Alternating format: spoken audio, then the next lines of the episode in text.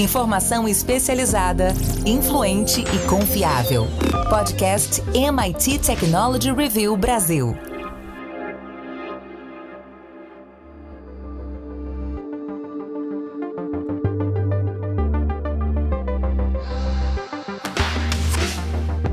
Olá, eu sou André Miceli e esse é mais um podcast da MIT Technology Review Brasil.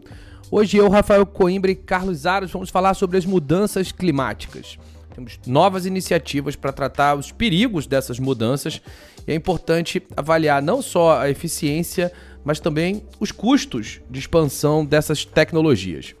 Antes da gente começar, eu quero dizer que esse podcast é um oferecimento do SAIS, Analytics Softwares and Solutions. E também quero convidar você que nos ouve para fazer parte da nossa comunidade.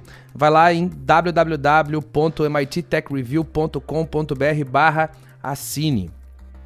Carlos Aros, o Bill Gates tem um, um novo fundo, um fundo de Venture Capital para o clima está ali expandindo a sua missão, ampliando categorias de investimento, criando uma iniciativa para ajudar startups de tecnologia limpa a começar a construir plantas e, e aumentar ali o, o, espectro de soluções para o mercado. Esse foi um, um dos assuntos da Climate Conference lá da MIT Technology Review nos Estados Unidos. Eu queria ouvir mais de você sobre essa história, o que Bill Gates está fazendo com a natureza, Carlos Aros. Bill Gates está mobilizando os investidores e tentando reverter um quadro que parecia é, já bem definido há até poucos anos atrás, que era o dos investimentos em energias renováveis, em alternativas sustentáveis para o desenvolvimento uh, de algumas indústrias, mas o foco principalmente em energia. E aí isso leva a um segundo uh, fator que é desenvolvemos primeiro essas energias, essas alternativas ao que se tem hoje, elas são mais sustentáveis e aí a gente precisa mobilizar toda a cadeia que vem uh, a seguir.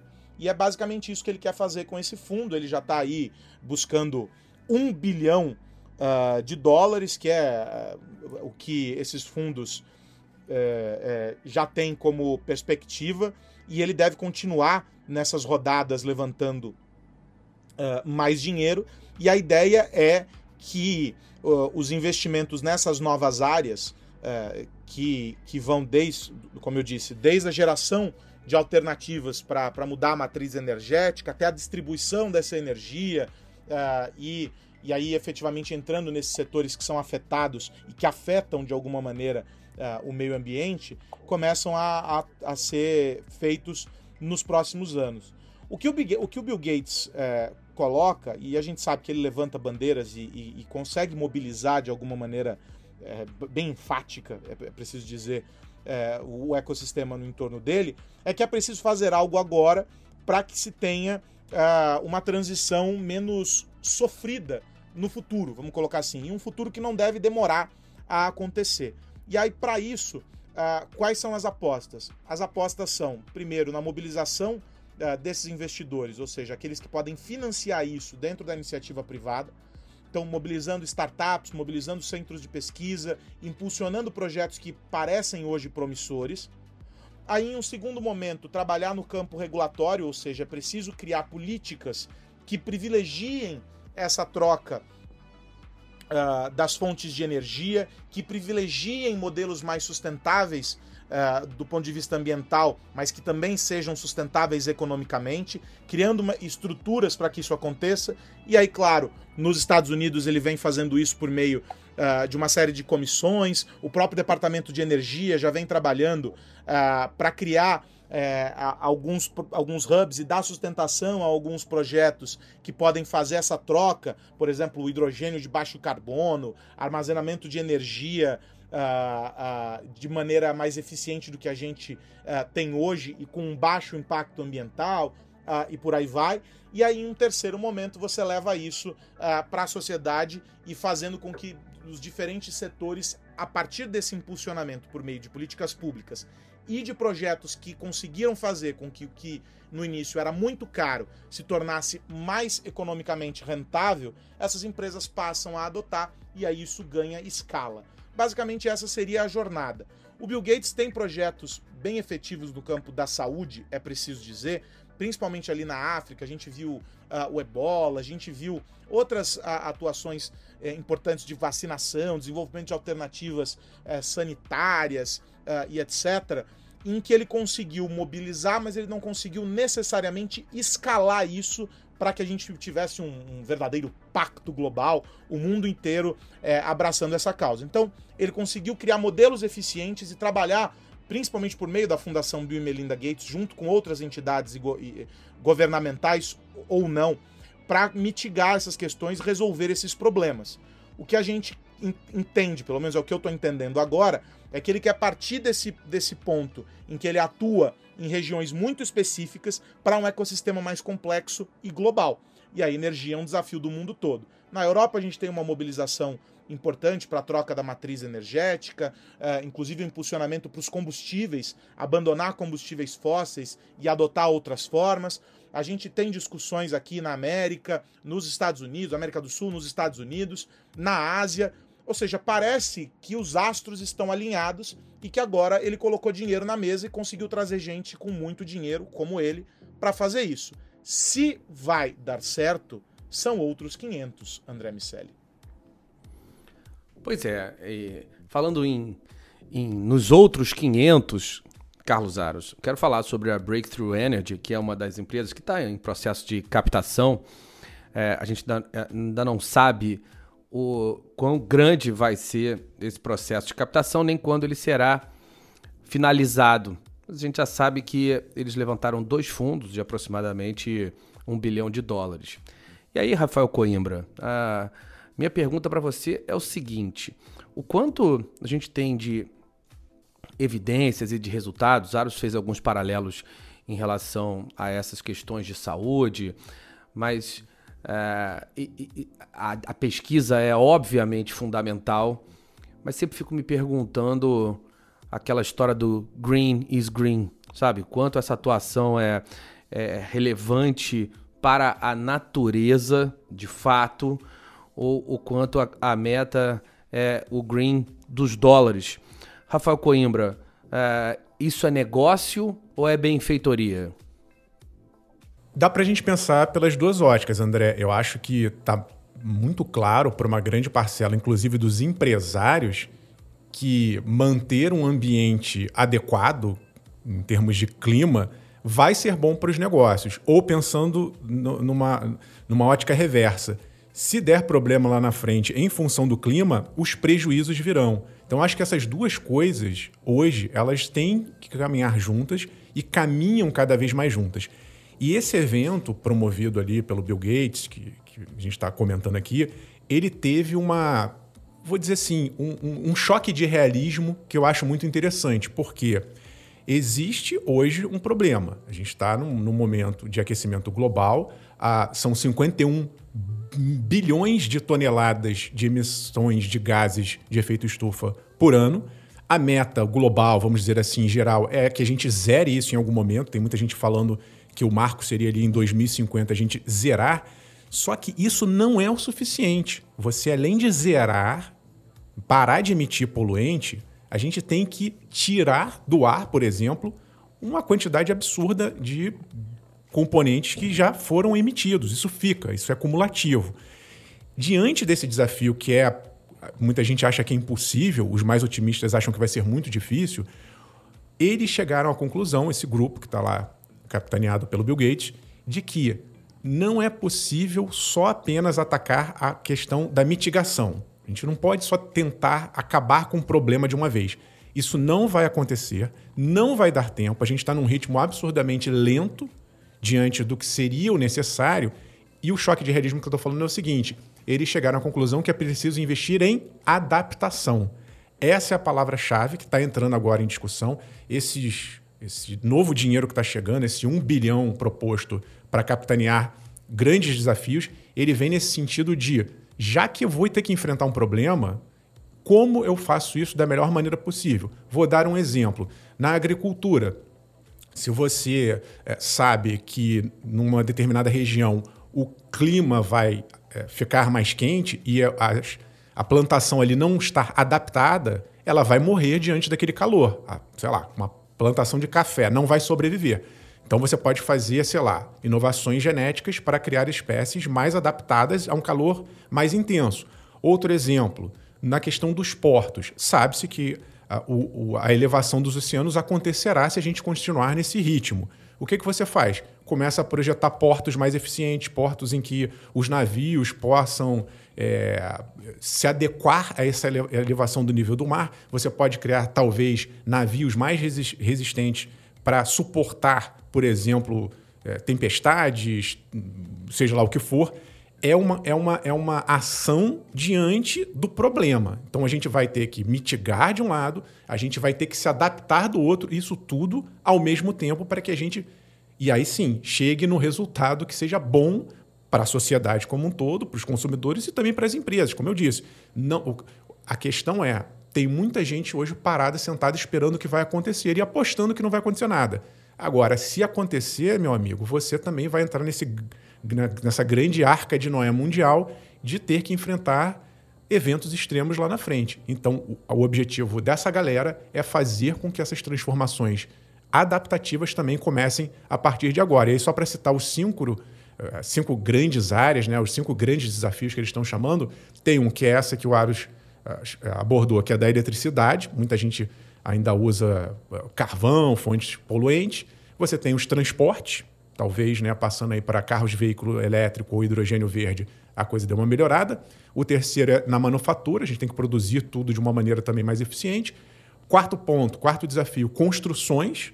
Né? Tem muitas cidades, muitas, muitas regiões emergentes que ainda precisam construir, desde habitações, moradias residenciais até uh, comerciais. E o quinto desafio, agricultura. São essas cinco frentes que agora têm que ser trabalhadas também no campo da adaptação.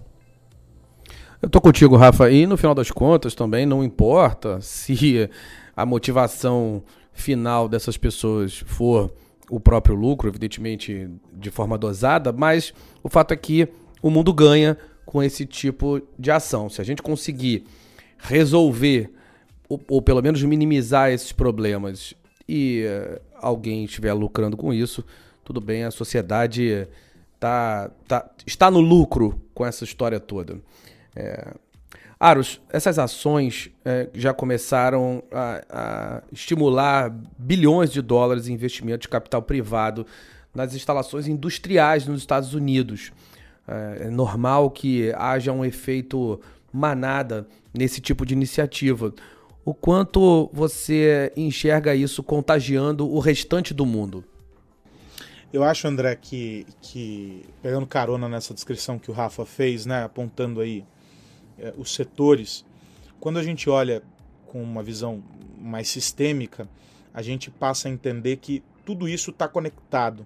E aí essas ações passam a, a ter uma relação de causa e efeito. Ou seja, no momento em que eu consigo entender, é, é, desenvolver soluções para a geração é, de energia renovável, que eu consigo mudar a matriz que gera a, a sustentação da, da, frota mundial, que eu consigo estabelecer para a indústria novos processos, eu vou gerando um efeito dominó. E todas essas cadeias, de alguma maneira, estão conectadas. Elas estão elas estão é, é, promovendo é, um processo contínuo, né, em que não basta que a solução seja aplicada a um único elo, todos precisam estar conectados. Ainda mais quando a gente pensa, a gente leva isso para a questão é, econômica, a gente pensa lá nos modelos ESG e como cada vez mais as empresas passam a cobrar é, os seus é, os seus parceiros para que toda a cadeia na qual ela está inserida esteja em conformidade com, com essas práticas e com esses princípios e etc. Quando a gente olha tudo isso, a gente percebe que existe essa mobilização, que ela passa a impulsionar, mas que existem fatores, inclusive econômicos, e é o que o Rafa falou, né? Quando você mostra para o empresário que se ele, se ele não fizer algo hoje, os efeitos do amanhã vão fazer com que ele perca dinheiro, ele passa a perceber essa movimentação de hoje não como gasto, mas como investimento. E aí, dentro dessa lógica, eu acredito que vai existir uma grande adoção. Mas qual é o grande risco aqui? É que a gente crie para alguns polos onde há sustentação financeira e onde há uma mobilização maior, a gente crie resultados efetivos e a gente deixe pelo caminho outras regiões, outros polos, outros centros que não vão ter a mesma capacidade de tração. E aí a gente vai criar uma desigualdade muito grande em todas essas, eh, essas frentes. Né? A gente passa a isolar e o custo para alguns vai ser muito maior do que para outros. A gente já ouve aquele discurso, ah, porque a sustentabilidade custa caro. Isso aqui foi produzido por um método sustentável, então ele custa 12 vezes mais do que o outro que, que não foi, que foi feito pelo método da manufatura tradicional e etc. A gente tem já essa. Desculpem. A gente tem já hoje essa distinção. Imagina isso elevado a, a, a, uma, a um cenário global. Então, essas, é isso que precisa ser observado. Quem nós vamos envolver dentro dessa discussão e da efetiva ação uh, de tudo isso, para que a gente não deixe ninguém de fora. É um ecossistema complexo, o efeito manada é importante todo mundo correr e todo mundo buscar isso. Um sinal de alerta que, que vale para todos. Não só porque a gente precisa sair abraçando as árvores por aí e preservar o meme. Não, não é esse discurso eco-chato. É um discurso muito pragmático de que algumas coisas já estão acontecendo e a gente precisa buscar alternativas para que a gente não fique refém de possibilidades que no limite vão acabar destruindo o nosso próprio negócio. E aí buscar essas soluções passa a ser é, importante. O Bill Gates talvez carregue essa pecha, inclusive sob a ótica de alguns, de um cara que levanta muitas bandeiras e que faz essas mobilizações e etc. Mas a gente não pode nunca desconsiderar a capacidade dele de fundamentar cientificamente aquilo que ele está dizendo. Ele é um nerd na essência, não é da, dessa expressão. Ele é um cara que vai a fundo para tentar entender todos os porquês. E a gente precisa olhar esses sinais e, e, e, e tirar o que é simplesmente o levantar bandeira daquilo que são argumentos importantes e que dão norte para uma discussão técnica sobre esses assuntos. Então eu acho que as pessoas majoritariamente vão correr em direção a esses alertas que estão sendo feitos para fazer algo, isso vai ser positivo e o efeito sistêmico de tudo isso vai ser muito melhor, vai ser muito positivo, porque todo mundo vai ter que entrar nessa mesma engrenagem, no mesmo ritmo, no mesmo compasso e buscando as mesmas coisas. Eu não posso admitir que todo mundo esteja caminhando para uma construção de um, de, um, de um ecossistema mais sustentável, e aí dois ou três elementos dentro daquela cadeia não estejam, porque aí isso já corrompeu a cadeia inteira. Eu tenho a sensação de que pode ser bastante positivo no fim do dia. Ele já levantou um bilhão, os fundos têm capacidade para muito mais, um bilhão é nada perto da economia global e do quanto ela pode se beneficiar de tudo isso.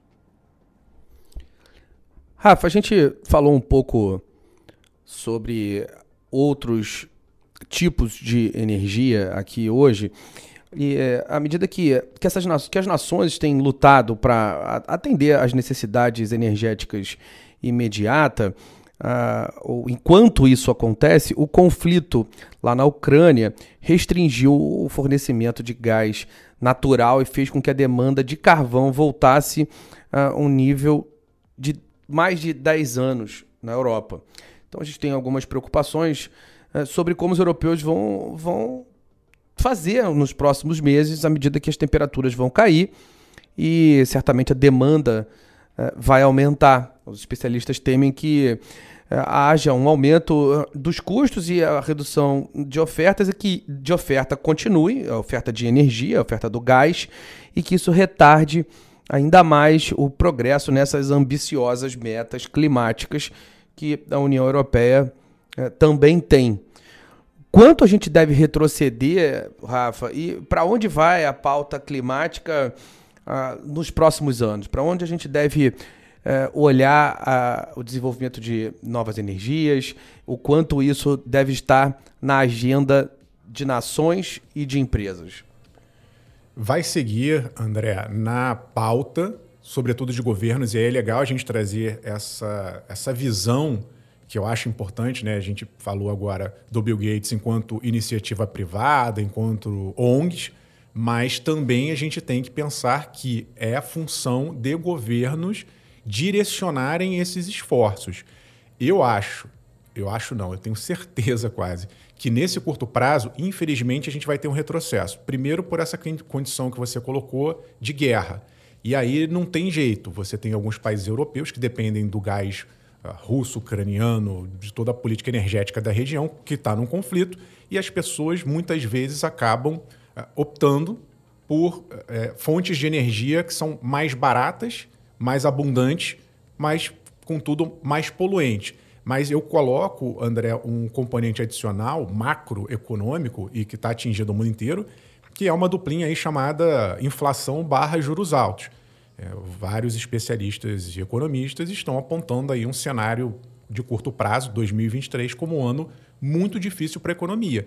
E a gente sabe que o consumidor, sobretudo aquele que não tem muitos recursos, quando o orçamento aperta, ele, ele vai no que dá. Né? E muitas vezes o vai no que dá é você baixar, é, trocar um produto que é mais caro e às vezes mais sustentável, que está tentando ali colocar no seu custo uma mudança de política para melhorar o meio ambiente e a pessoa acaba indo para um produto mais barato, porém mais poluente, por exemplo.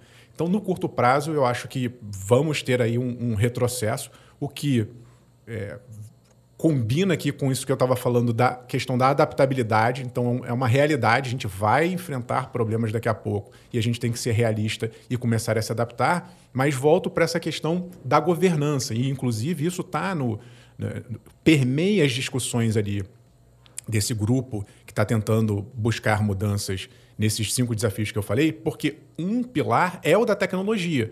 E a gente aqui, obviamente, dá muita ênfase, a gente trabalha com tecnologia, estuda tecnologia, mas a tecnologia ela não é milagrosa. Ela não vai fazer isso de uma hora para outra, isso leva tempo, leva investimento, e ela não, por si só, resolve todos os problemas do mundo. Então, existem dois outros pilares que eles também estão tentando trabalhar que eu acho importante trazer para a discussão. Uma é essa que eu estou falando da governança, e aí governança vai de governos, né, de políticos, de, de nações, tentando ali dar subsídios, incentivar algumas indústrias a irem para esse caminho mais sustentável e também eles estão dando foco nesses desafios para a formação de mercados. E aí tem muita relação, André, com o que você estava falando do dinheiro. Se a gente inovar no sentido de criar novos polos, novos mercados, novas plataformas que se integrem, buscando algo que seja mais sustentável, mais eficiente, isso vai atrair mais produtores de um lado, consumidores do outro mais conscientes e vai fazer com que isso seja fomentado e estimule um conjunto também de ações. Então, é uma combinação de fatores. E aí convido já quem está nos ouvindo agora, nós aqui no MIT temos uma iniciativa que é muito legal de monitorar o que acontece de um ano para o outro. É o The Green Future Index. A gente fez uma grande reportagem sobre a edição desse ano, dando nome aos bois quem é quem, quem está fazendo o que em que área. Isso vai desde a sociedade, governo, empresas. Para onde a gente está indo, é muito importante que, se, que haja essa visão global, porque o problema é de todo mundo, mas se a gente começa a identificar ali, num nível mais micro, quem está evoluindo e quem está deixando de fazer o dever de casa, a gente obviamente começa a poder pressionar melhor, de maneira mais eficiente, fazendo com que todo mundo siga nessa grande mesma direção.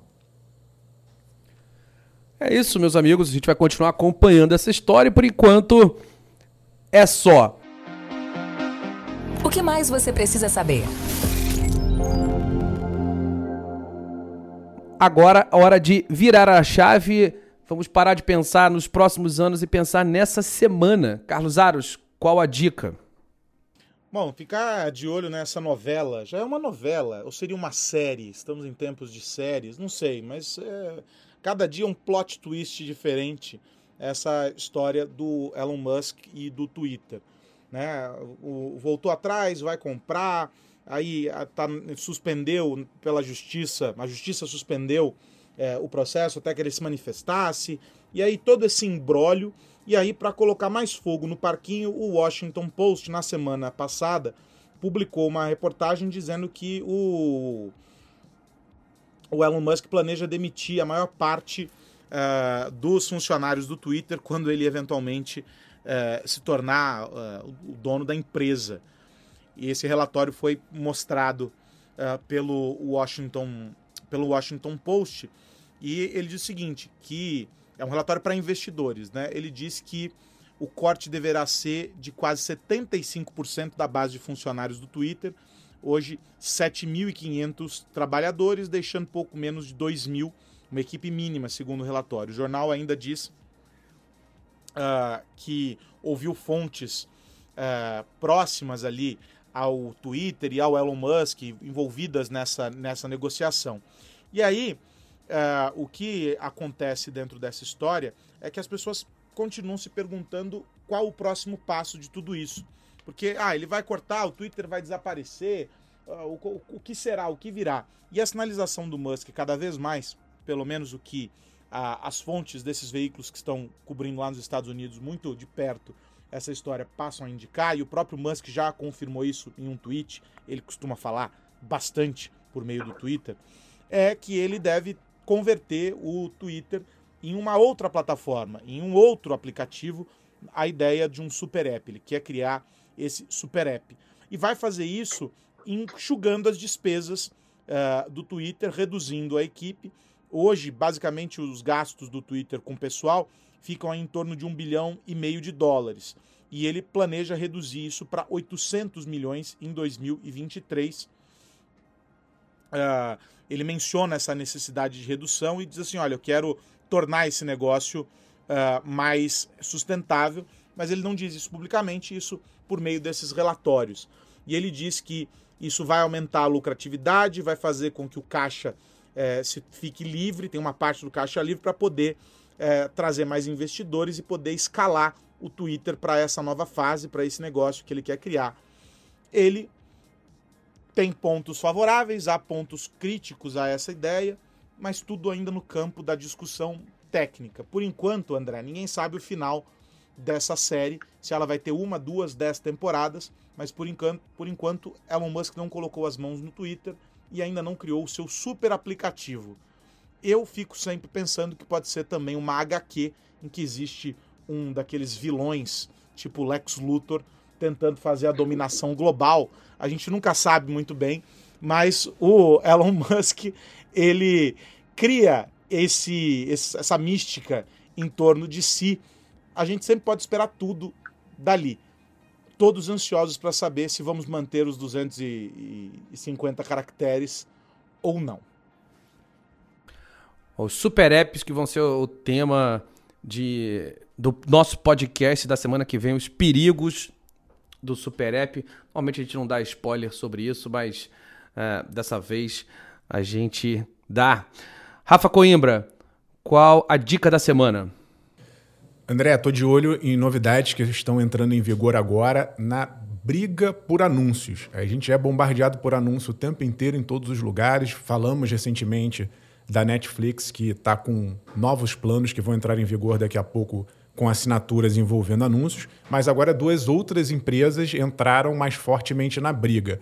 A Apple, que já tinha uma parte de anúncios, mas ainda era muito tímida, apesar disso, já estava ali gerando 10 bilhões de dólares por ano, mas agora a Apple, que fez até a restrição, né? Quem, quem baixava os aplicativos, a, o sistema operacional, os aplicativos, vinha ali, vem até hoje, né? Se você quer, permite o rastreamento das empresas ou não. Isso tem a ver com publicidade. Mas a própria Apple está fazendo agora uma campanha para dar destaques em anúncios na a página principal dos aplicativos. Então você vai lá na lojinha da Apple, vai baixar um aplicativo e agora, além das recomendações, para quem está acostumado com a loja da Apple, vai ter ali um como se fosse um post patrocinado em destaque de um aplicativo. E aí a Apple com isso está querendo, obviamente, aumentar a sua receita, diversificar e está querendo triplicar esses 10 bilhões de dólares por ano. E a outra empresa, e aí assim, aqui no caso da Uber é uma, é uma coisa nova, a Uber vai começar também a colocar anúncios